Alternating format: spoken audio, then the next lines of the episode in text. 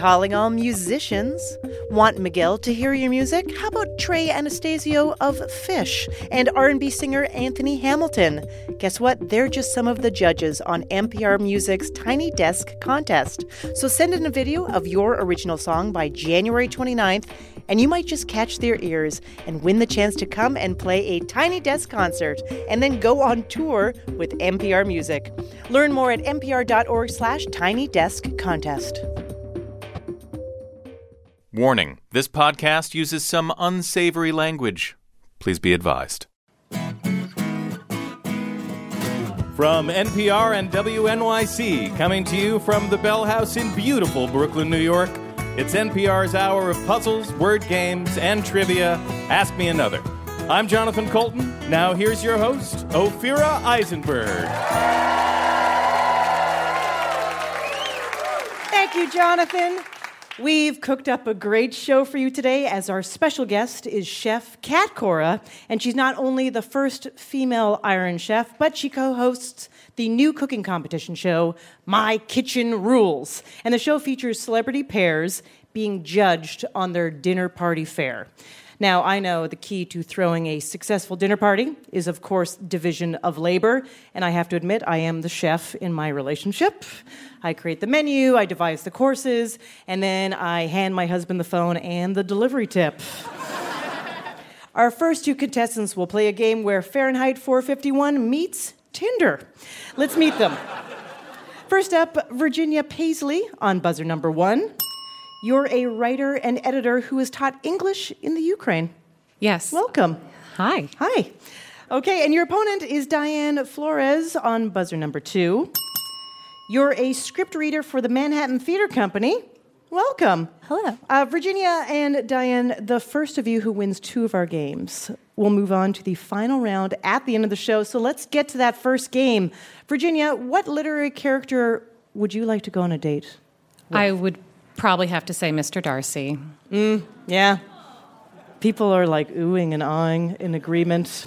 I mean, I think there's some obvious reasons to that, but you want to give any specific reason why that would work for you? Well, I like to think I could, handle him. Yeah. That's right. Rein him in when needed. Yeah. How about you, Diane? What literary character would you like to go on a date with? There's this character named Joe Willard from a series of young adult books that I read by Maud Hart Lovelace, and they took place in the early 1900s, and he had a pompadour, and he was very proud, and that spoke to me as a 12-year-old. The pompadour or the proud? Both. Yeah. Right, can you imagine a pompadour, but a low self-esteem pompadour? It's a hard thing to pull off. Shrinking pompadour. Big hair. Yeah. Totally self-deprecating all the time. Doesn't work. No, it does not. Okay, let's start with a trivia game called BOOK Cupid. In this game, Jonathan and I will read online dating profiles of some thirsty literary characters who are looking for love. And all you have to do is identify the book the character comes from. And if you know the character's name, that's great, and we're all very proud of you, but we don't actually want that. But just the book. Buzz in to answer, and the winner will be one step closer to the final round at the end of the show. Here we go. Full disclosure. I just went through a pretty bad affair. Never get involved with a preacher in Puritan New England. Dating isn't easy when you have a big letter A on your clothes. Virginia. The Scarlet Letter. That is correct, yeah. Sounds a little Nathaniel Hawthorne. Horny. Does quite a bit, actually. I'm a single father trying to raise my son and get back out there, but it's tough in a post-apocalyptic hellscape where the sun doesn't shine, plants don't grow, and humanity has been reduced to terrifying savagery. Also, I want to keep this anonymous, so I hope you're okay with never learning my name. Is that taken from your current OK That's Cupid? Actually, it's a weird coincidence, yeah. Virginia. I know it was a movie with Will Smith, right? Didn't it get turned into a movie? Is that your answer? Yeah. No, I have to say that is incorrect. Oh, never mind. I have no idea. Diane, do you know the answer? I Am Legend. That was a movie with Will Smith. That is what Virginia was talking about. That, however, is not the answer to this question. Yeah. Yes, Puzzle Guru Greg Pliska was concerned that that might be the movie and book that people might think of. Yes. No, the correct answer to this question was Cormac McCarthy's book, The Road. Yeah. Mm. Kind of a letdown. I apologize, everybody. Here's your next one. Are you sick of reliable narrators? Do you want someone who's impulsive and likes to drink? Maybe someone who fantasizes about a woman she sees every day on her commute to London, and then maybe it turns out she killed that woman, but who knows? We've all been there. Diane? Murder on the Orient Express. Mm. A classic we were going a little further into now. Say, can you steal Virginia? I'll try. Girl on a Train. That is correct. Well done. Yeah. Girl on a Train, which is a sequel, of course, to Snakes on a Plane. I'm sick and tired of all the MRF and girls. 6 things I can't live without. Designer suits, business cards, reservations at Dorsia, my Huey Lewis records, a rain poncho, and an axe. Diane. American Psycho? You got it.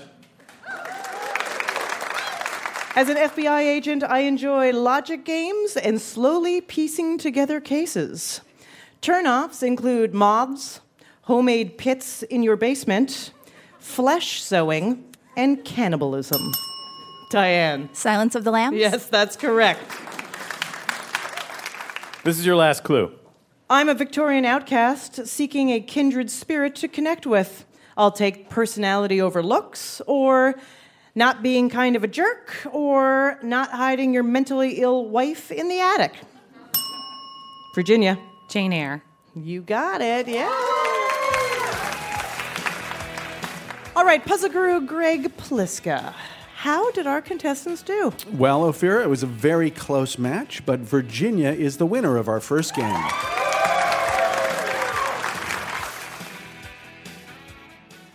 Coming up, we'll play our second favorite guessing game, This, That, or the Other. But first, let's check in with our contestants. Virginia Paisley, you're obsessed with Bridget Jones's diary. Yes. So much so, you've written articles for it, including some that have been published in The Atlantic? Yeah, she had written before that Bridget got pregnant by Daniel. But in the book, she's married and pregnant by Mark, who is then killed off. Then in the movie, Daniel was killed off instead of Mark. So yeah. These are things that bother me, but maybe not anyone else. So I actually went to a book signing and asked her about these.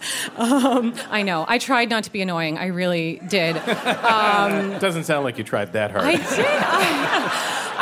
I tried. I was so nice. But she looked at me like she had no idea what I was talking about. So are you planning on having more contact? I really think I should stop. Yeah. Yeah. I understand. Diane Flores, you are working on a musical adaptation of the Amanda Bynes teen comedy, She's the Man. True story. Why does this piece of entertainment need another life? Well, my writing partner pitched me on it, and I hadn't watched the movie since it came out in 2006. Okay. And I had a faint recollection of it being entertaining, but I was like, that's a silly idea. And then I watched it, and it's funny, and it's relevant, and it kind of skirted around some things with gender and identity back then that now are in the forefront again. That's very exciting. It is exciting. Who are you going to cast as the lead, Pie in the Sky? If Amanda Bynes would come back, that would... She'd be too old, but let's give her another chance. Yeah, all right.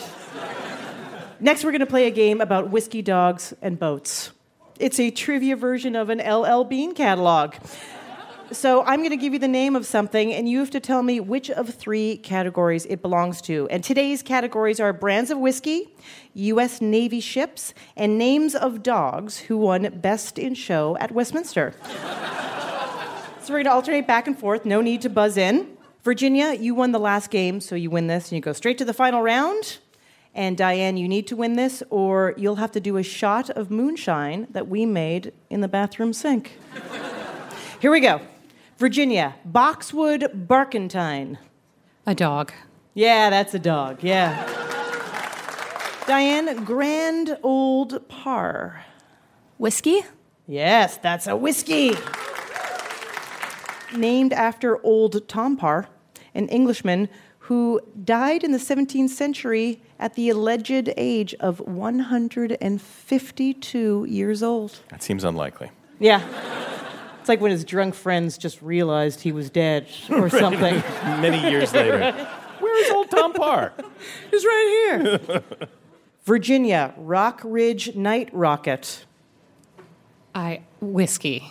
I'm sorry, that is incorrect. Diane, can you steal? Ship? Oh, I'm sorry, that is incorrect. Rock Ridge Night Rocket is a dog.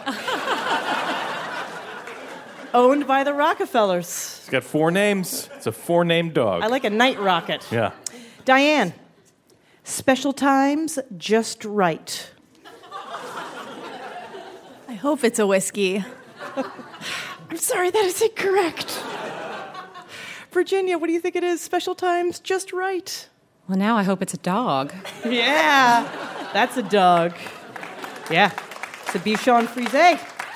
Won in 2001. Virginia, Jefferson City. A ship. Yeah, that's a ship. That's right. Diane, Ole Smoky. O-L-E, Smoky. Whiskey? Yeah, that's a whiskey. Mm-hmm, mm-hmm. It's a moonshine whiskey. Have you ever had moonshine? Yeah, I don't care for the flavor of moonshine. What is the flavor? It just tastes like fire. It tastes like burning, stinging. It's not nice. How did you feel? You know, drunk. Yeah. Sounds right. All right, this is your last clue. Virginia, Red Knight, as in K-N-I-G-H-T, night. Red Knight. Dog. Oh, I'm sorry, that is incorrect. I understand how you would think that. Diane, Red Knight. Ship? Wrong. It's an Indian whiskey made in Bangalore. It supposedly is delicious. Diane, Bonhomme Richard. Dog. You'd think so, wouldn't you? Sorry, that is incorrect. Virginia, can you steal Bonhomme Richard? A boat. It is a... I like your resignation. It's a boat. It is a ship. Yes, that's right. Well done. What a game. Puzzle Guru Greg Pliska, how did our contestants do? It was very, very tight battle, but Virginia, you emerged victorious, which means that you have won 2 games, and you'll be joining us for the final round. Diane, thank you so much. Coming up, we'll find out who will face off against Virginia in our final round at the end of the show, and Jonathan Colton gets to work exploring the careers of a famous Dreamhouse doll in a song from a real-life dolly. So stick around. I'm Ophira Eisenberg, and you're listening to Ask Me Another from NPR.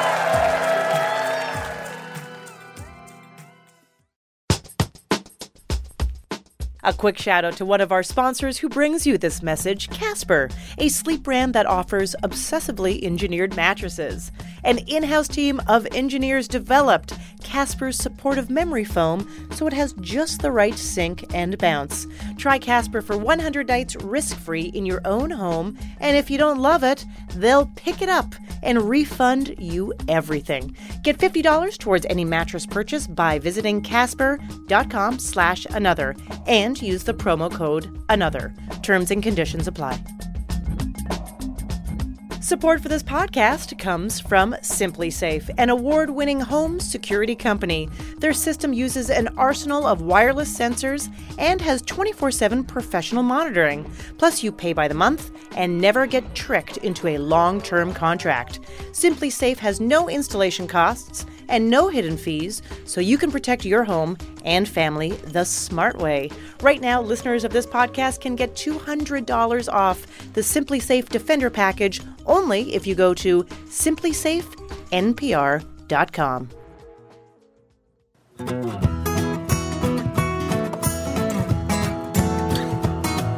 This is Ask Me Another, NPR's hour of puzzles, word games, and trivia. I'm Jonathan Colton, here with puzzle guru Greg Pliska.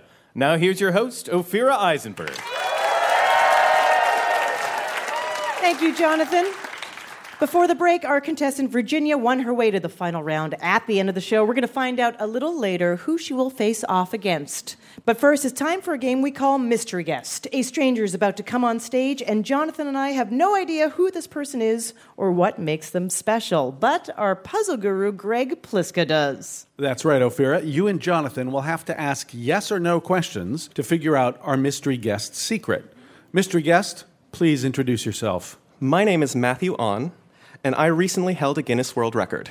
Yes, that's true. But as of 2017, his record has been officially nullified. What? Oh my. You have to figure out what Matthew's world record was. Ophira, you get to ask the first question. Whoa.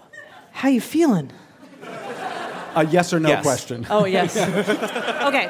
So did this world record stop like midnight of January 1st, 2017? No. Does the record have to do with some sort of physical act? Yes. Okay. Did attaining this world record require years of dedication? No. Do you have a unique quality that makes you specially qualified to hold this record? No.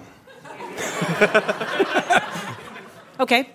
Do you know the person that now has the world record, and are you planning revenge? No, I think that... I mean, I think we can say that currently no one holds the world record. No one holds the record. Come on, Greg, give us a hint. Okay, this is a world record that is regionally specific. Okay. Does it have to do with you traveling to a certain number of places, or... Yes. Oh. Whoa. So would it be fair to say something like the amount of places you traveled was more than anyone else's? No. Was it less than anyone's ever tried to travel? It's been the fewest U.S. states. Like, is it something... So it's nothing like you've visited, like, all the big pineapples or large buttons or... Is that a yes or no question? Yeah. What is that question? Pineapples or large buttons, yes or no? Is it? No. Okay. It's not pineapples or large buttons. Does it have to do with the distance traveled? No. Does it have to do with traveling to a specific geographic location? Or yes, I think so. It sounds like you don't really know. What's your world record? True. You don't know. A specific set of geographic locations. Regionally specific. Is your world record New York City specific? Yes. Okay. All right. We're on to something now. Does it have to do with buildings in New York City? No. Does it have to do with subways in New York City? Yes. Okay. Wait a second. There's a new Second Avenue subway, and that has screwed up your world record. Yes. Does that mean that you had to travel on subways to all of the stops on all of the lines? Yes. That was the record. Yeah. Ish. Specifically in the shortest amount of time. In the shortest amount of time, so you really know how to do it. At this point, I think so. Yeah. So are you planning on doing it again, with taking into account the Second Avenue subway? Probably not. So the previous time that I held the record was actually the second time. I had redone it after the Hudson Yard station opened in 2015. So okay, so what is the key to the New York subway system of getting around quickly? Luck.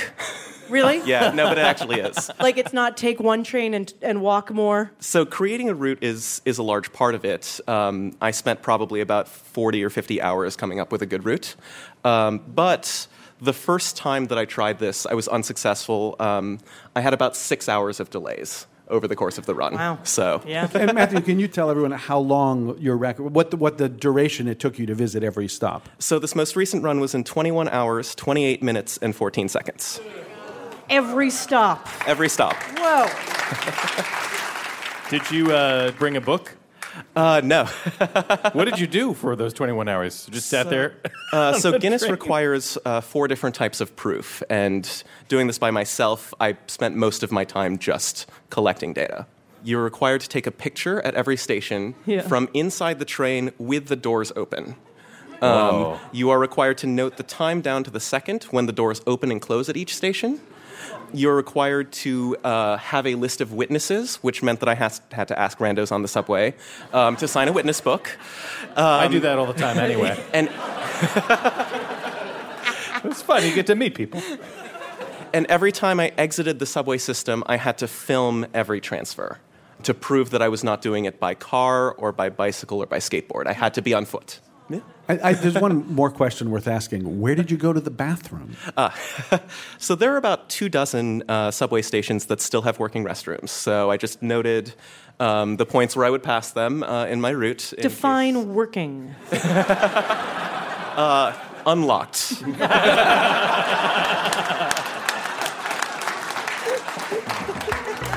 Give it up for our mystery guest, Matthew Ahn.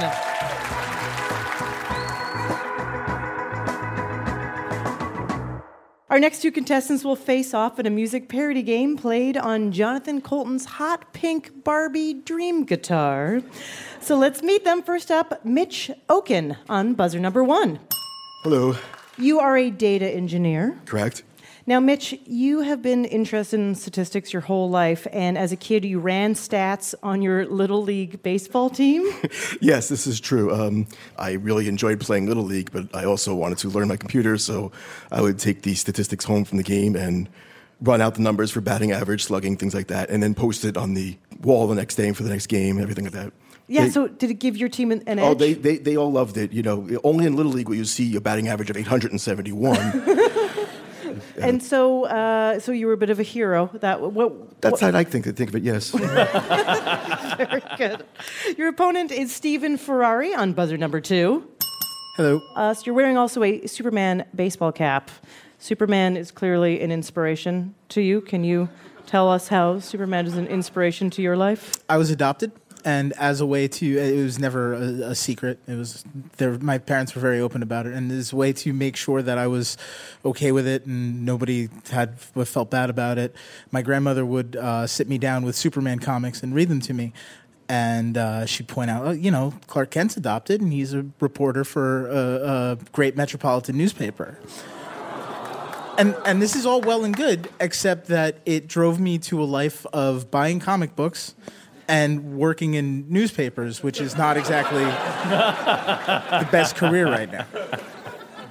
Well, as far as the newspaper is concerned, New York Daily News is all right? They used the New York Daily News to film the Superman the movie in 1978. Did you feel like your worlds came together in that moment? The moment that I walked in, everything was just right. Oh, very good. That's kind of an amazing story. I got a little emotional. Remember, Mitch and Steven, the first of you who wins two of our games will move on to our final round at the end of the show. Your first game is a music parody called Dolly's Dollies.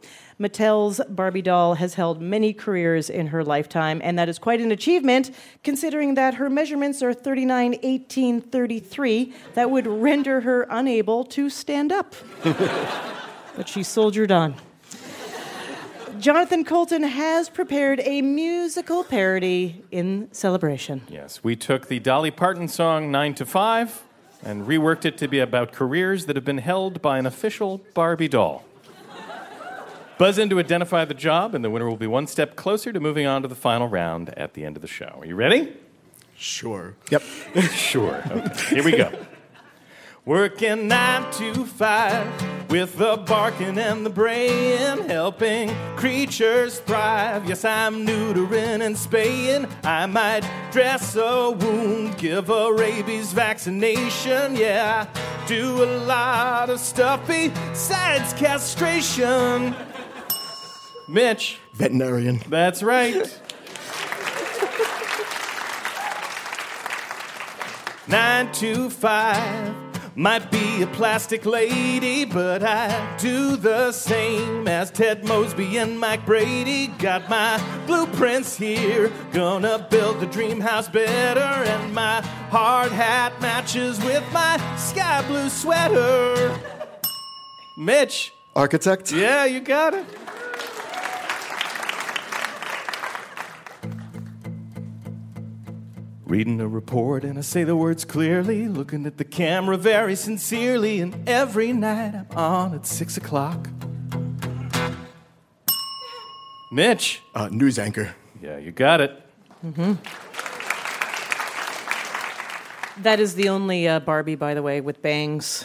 It's true, because she's serious. She's serious. She's telling the news. How many of those did you have growing up? Barbies? No, news anchor. Barbies. Barbies. Well, you could make your own. Yeah, you can. You can try. A lot of Barbies end up bald. That's true. The home haircuts. Yep. Wearing bright red and I'm riding my horse. I'm on the most polite police force and I'm proud to be in the Royal Gendarmerie. Mitch. Mountie. A Mountie, that's right. Working 9 to 5 for the world's diversion seekers. In the office I get to wear T-shirts and sneakers, writing flawless code. My best friends are all computers, making RPGs and building first-person shooters. Stephen. Game designer? Yeah, that's right. This is your last clue. Working 9 to 5, it's a high-speed occupation in my pink Corvette that's got sweet acceleration, though it's dangerous. I trade my lipstick and my lashes for the checkered flags and the fiery crashes. Stephen. Race car driver. Yeah, you got it. Puzzle guru Greg Pliska, how did our contestants do? Mitch, well done. You're one step closer to moving on to our final round.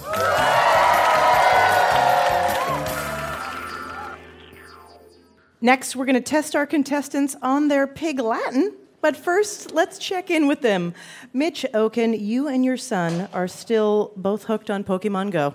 Me more than him, actually, at this point. You more than him? Oh, yes, very much so. Why? I'll give the default adult answer, which is it got me out a lot more. My girlfriend and myself are walking. I lost 25 pounds over the summer. Are you kidding? Yeah. That's Thank you. Yeah.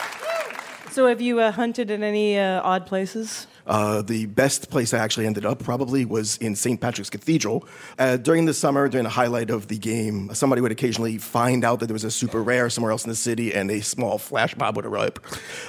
We were doing that on his birthday, on my son's birthday, when somebody yelled out that there was a Snorlax on 50th, which we realized that the thing was spawning directly on the steps of St. Patrick's Cathedral. So in other words, you have to stand there with your phone and catch it right there. Right about the time that 100, 150 exhausted Pokemon Go players sat down catching the Snorlax is the time we heard the 9,000 pipes of the organ St. Patrick Cathedral. The large front oak doors opened up and a brand new bride and groom emerged out, and 100, 150 exhausted Pokemon Go players erupted into applause. After the applause died down briefly and the photographer started taking pictures and everything, there was one guy who, I don't know if he showed up a little later, I don't know if he was being a smart aleck, but right just above the din of New York City is when you could hear one guy go, "Yeah, Snorlax!" Stephen Ferrari, so of your Superman collection, what's a valuable item? You know, not money-wise, something that's valuable to you. I mean, they all have something that's special to me, but it's probably... That's what hoarders say. Yeah, I know. My wife says the same thing. Probably some of the early comics that I got from my grandmother that I still have.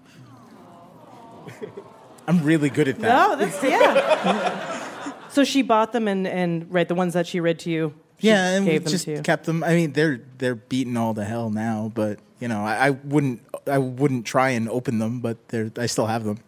That's pretty cool. Yep. See? So we've got a word game for you called Bring Your A Game. You're going to use Pig Latin to come up with the answers, and for a quick refresher course, let's go to our puzzle guru, Greg Pliska. Ears hey, au hey, ig peaten le erksway. No, here's how Pig Latin works. You take a word and you move all of the consonants before the first vowel to the end of the word. Then you add a long A sound. So in Pig Latin, you'd pronounce Pig Latin as Igpe Atenle. So in this game, Ophira will give you a clue to a word and a clue to the word's Pig Latin translation. So if the clue is get close to the ground to cheer at a bullfight, you'd answer lo ole. So the clue to the original word will always come first. So remember, be bold, buzz in, just talk it out. If you can get the first word, maybe Greg will help you figure out the second word. Maybe. Mitch, you won the last game. Win this, and you're in the final round. Stephen, you need to win this, or Greg Plisko will record his pig Latin explanation on your home answering machine. Okay, here we go. A stinging insect might use this website to auction off honey. Mitch. eBay? That is right. Yeah. If you enjoy a brand of white bread with dots on the bag, good news. Plans to bring you some are already in motion. Mitch. Wonder underway. Yeah, that's right. All right, how about this one? Blank in the world is Carmen Sandiego in your respiratory tract. Mitch. Where airway. Yeah, that's right. What the Obamas might say to their older Portuguese water dog when they want him to follow a command. Stephen. Bo obey. That is correct. Let's watch a movie where Jeff Bridges gets sucked into a computer and eats a main course. Stephen. Tron entree? Yeah, that's right. Okay, if chocolate maker Russell visited you for way too long. Mitch. Stover's overstay. Yes, that is correct. Yes, Stover overstay. All right, this is your last clue. If Sophocles' Oedipus needed a bone scan, he'd get one of these. Mitch. Rex X-ray. Rex X-ray, yeah, that is correct. Puzzle Girl Greg Pliska, how did our contestants do? Well, Stephen grabbed onto the Obama's dog, and I thought he was going to ride him to the finish line, but I'm sorry, Stephen. Mitch turns out to be our winner of this game. And we'll go on to the final round. Thank you, Stephen. It's settled. Our finalists are Virginia and Mitch, and they're going to face off in the final round at the end of the show. And if you're mentally translating this into Pig Latin as I say it, you have a choice. Either pause and take stock of your life, or go to amatickets.org and icumbe a untestant K. Either way, your life improves, eh? Coming up, we threw a rhyming dictionary at a cookbook to create the perfect game blend for celebrity chef Kat Cora. So stay tuned. I'm Ophira Eisenberg, and you're listening to Ask Me Another from NPR.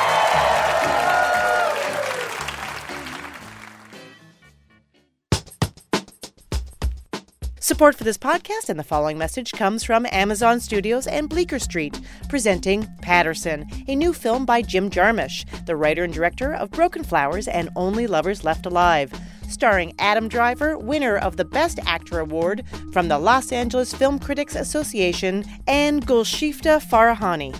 Experience the official selection of the Cannes, New York, and Toronto International Film Festivals. Patterson, now playing in select theaters. Listening to the news all week is a duty and an obligation of citizenship, but also it can be a real pain. Wait, wait, don't tell me. The NPR News Quiz is like Advil for the aching mind. And there's more. The weekend of January 14th, Tom Hanks is guest hosting. So listen to Wait, Wait, Don't Tell Me with special guest host Tom Hanks on the NPR One app and at npr.org/podcasts.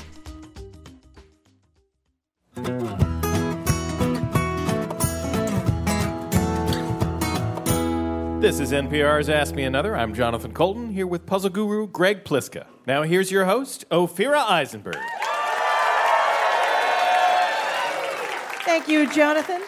Soon we'll find out which of our contestants, Virginia or Mitch, will be today's big winner. But first, it's time to welcome our special guest. She's not just a celebrity chef, she's an Iron Chef, and her new show on Fox is called My Kitchen Rules. Please welcome Kat Cora. Hi. doing? Welcome to Ask Me Another. Thank you. You're welcome. Now, as the first female Iron Chef in America, you know, that is the cooking competition show that basically started everyone's craze with cooking competition shows. So when you were in those challenges, did you do something before each episode to prepare for the challenges? Could you prepare?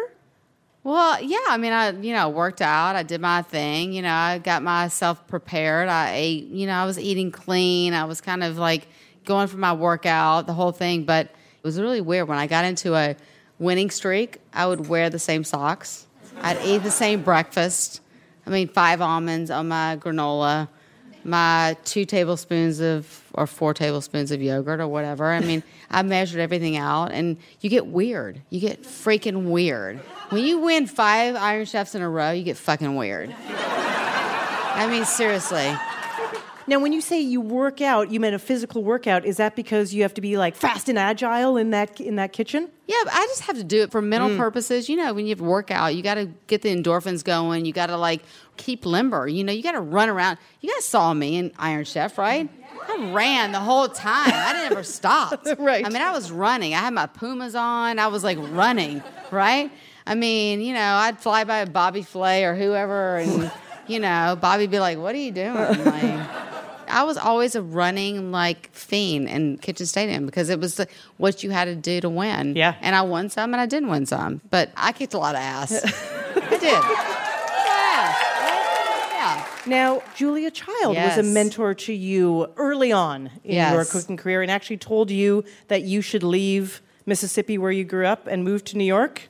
She did say that I should go to culinary school. She said I should go to the Culinary Institute of America in Hyde Park.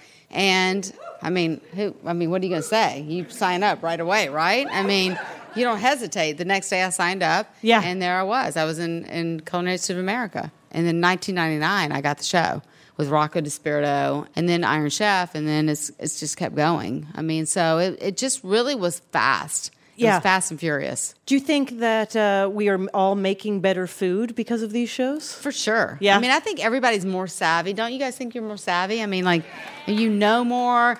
You sit your fingertips. You can go on the computer. You can go on any show. You can go on Hulu. You can go on this, that, whatever. And you can find out what's happening in the culinary world. We can go in and just DVR something. We can do this, that. I mean, I've always said, if you can read a recipe, if you can read, you can cook. And that's always been my philosophy. All right. So speaking of this, the difference, let's say, between a good cook and a bad cook, your new show on Fox is called My Kitchen Rules. Yes. Now, I keep wanting to say it like, My Kitchen Rules. That's great. That's My good? Kitchen right. Rules. Yeah, okay. Yes. So in My Kitchen Rules, celebrity pairs invite each other over for a high-stakes dinner party. Right. So before we talk about the show, what do you do when you are invited to a friend's place for dinner and you know they are terrible cooks? You're very diplomatic. You taste and you eat. I mean, I've eaten a lot of really bad meals with people I love.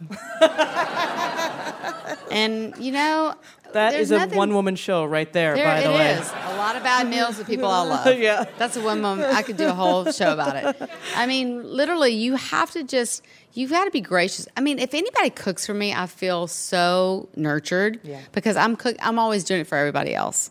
I'm always giving. I'm always teaching. I'm always providing. Because people always talk about, I'm so scared to cook for you. Don't be scared to cook for me. Cook for me, please. I'm asking you. Yes, please, cook for me. This woman wants a meal. Come on. Please, I want a meal. I want a meal cooked for me. So some of the celebrities on the show, you have Brandy, you have Lance Bass, you have Andrew Dice Clay. Were they good chefs for celebrities, or were they good chefs by chef standard? They were good because none of them were good for chef standards. Okay, good. Good to know. They're all celebrities. Yeah. They're doing their best. They're doing their best, right. They're good home cooks. They all claim to be home cooks. But we created an environment where we wouldn't allow them to fall short. Really, it's about teaching them, look, you're not going to open boxes. You're not going to open cans. You're going to cook with fresh ingredients, right? You're going to cook from scratch. We're going to do this the right way. You're competing. You came in here and you told us that you could cook. We want to see the cooking. Yeah. And I'm sure there's some good surprises as to who kind of brought it. You're never going to guess it. All right. Very excited. Never. Lance Bass, let's go. Never. All right. Never going to guess it. So what ingredient do you think is the trendy thing that is totally overused that we should see less of? Definitely a lot of the foams and, you know, the molecular gastronomy and things like that. I mean, I think that's done for a while. I mean, it may come back. But I think that and what else are we doing a lot of? How do you feel about bacon?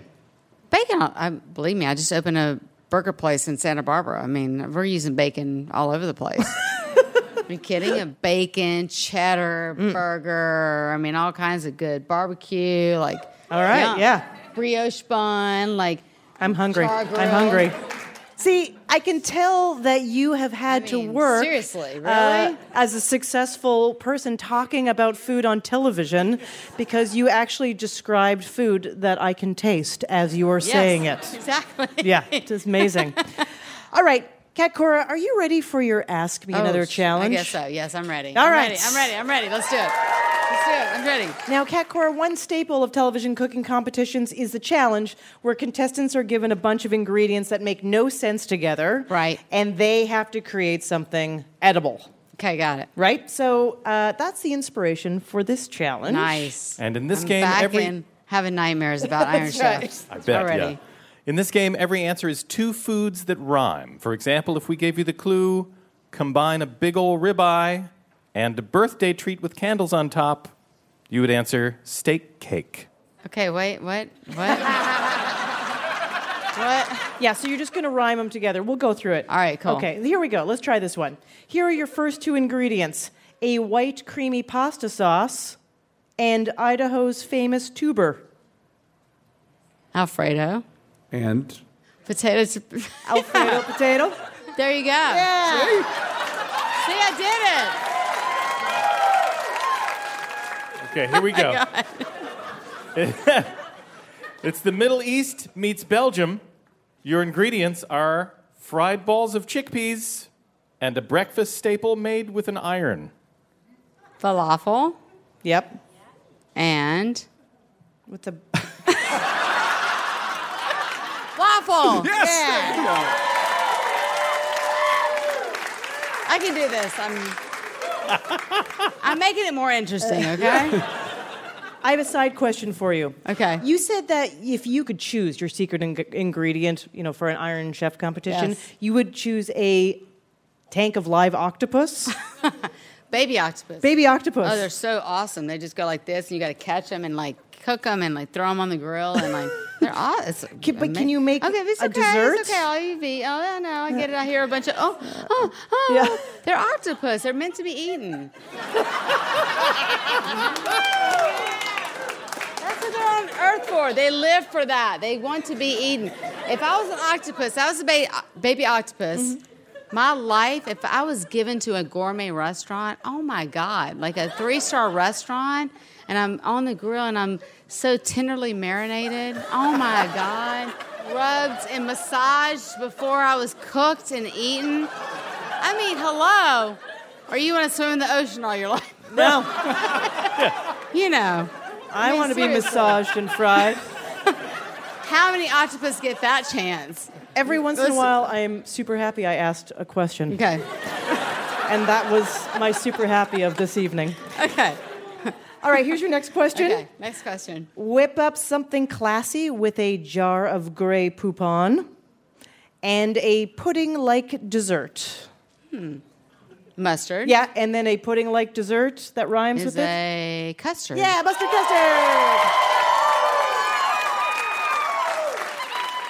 Bad for 30 minutes of sleep and 48 hours. I think it's amazing. Okay, let's keep going. I'm ready now. I'm ready now. We only have about 25 more of these. Kat Cora just took off her blazer, which means things are getting serious. Oh, yeah. All right, here we go. Iron Chef, watch out. Okay, here we go. All right. It's a lunch meat surprise. Take the sliced meat that has a first name, O-S-C-A-R.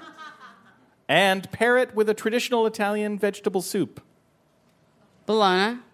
Pronounce it with less class. Yes. Pronounce it like you didn't go to cooking school. Bologna. Yeah, you know.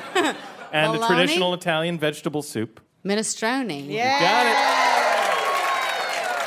Bologna. I had to go back to my southern roots for a minute. I was in France for a second, but then I had to go to Mississippi. Okay. Yep. Got it. Okay. All right. This is your last question. So this one, the theme is get ready to party and or vomit. Your ingredients are a common tequila cocktail and a processed cheese product made by Kraft. Margarita and... Colby Swiss and cheddar blended all together. Oh, that. Oh, I get what you're saying, like that thing. The audience want to start it off? It starts Margarita. With a V. Velveeta! Yeah, that's right, that's right. Yeah. Thank you, guys. I caught in friends. Cat Cora, together, you got them all correct. Barely. You're an amazing guest, and you went and asked me another Rubik's Cube. Oh, so congratulations. Yeah. Yes, I got a Rubik's Cube, yes. My Kitchen Rules airs Thursdays on Fox. Let's hear it one more time for Cat Cora. Thank you so much.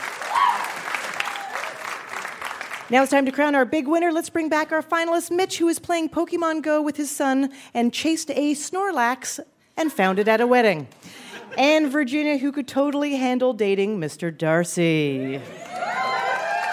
Puzzle Guru Greg Pliska, take it away. Virginia and Mitch... Your final round is called Delightful.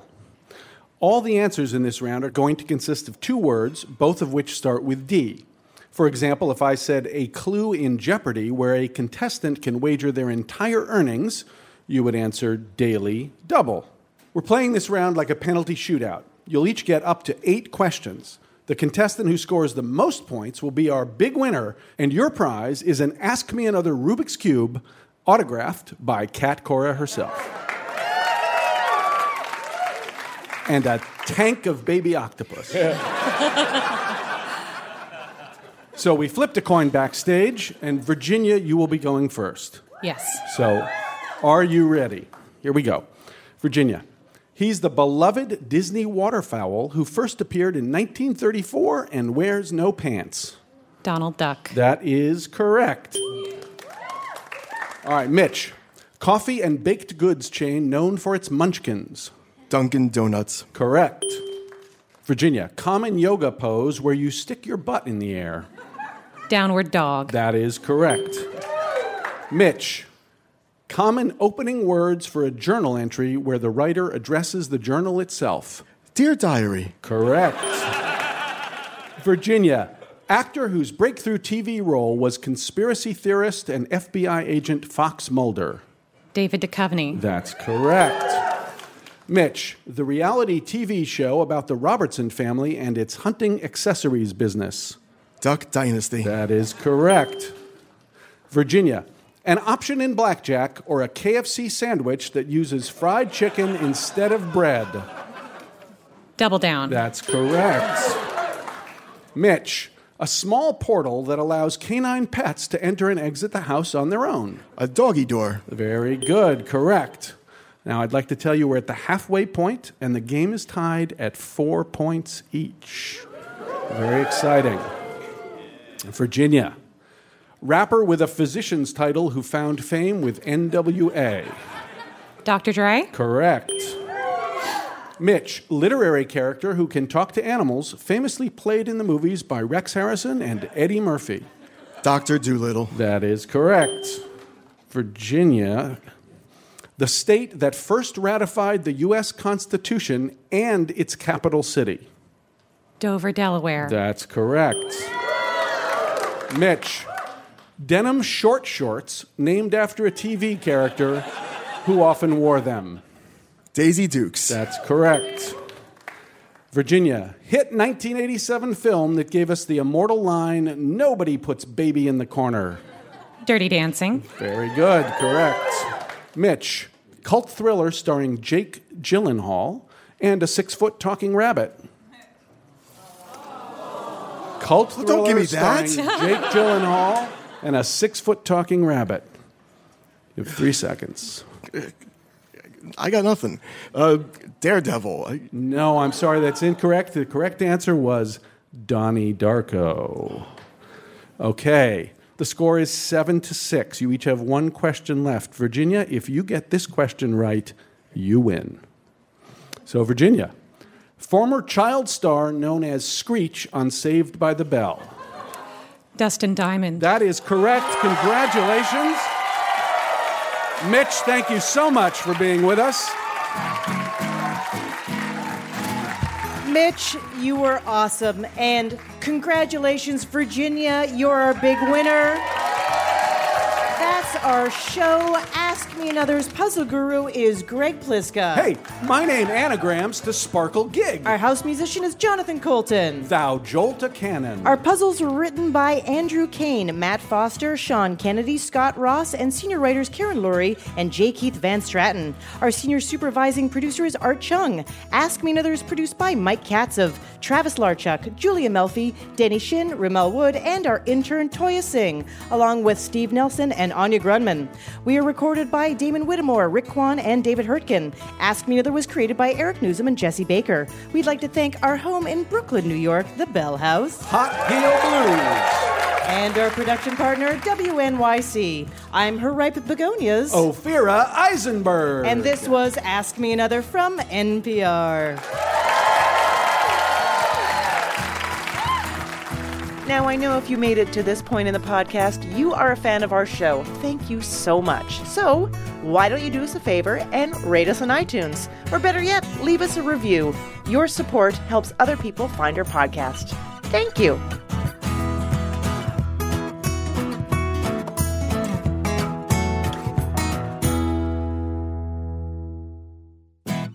Next week on Ask Me Another, we dust off our Alpha Mu Alpha sweatshirts for a special show at Haverford College. And we're joined by comedian Eugene Merman, who is a rare example of someone who actually uses his college degree. I went to Hampshire College, where I designed a major in comedy. So they just said, do whatever you want. You said comedy. They're like, all right, 4 years. Join me, Ophira Eisenberg, on NPR's Hour of Puzzles, Word Games, and Trivia.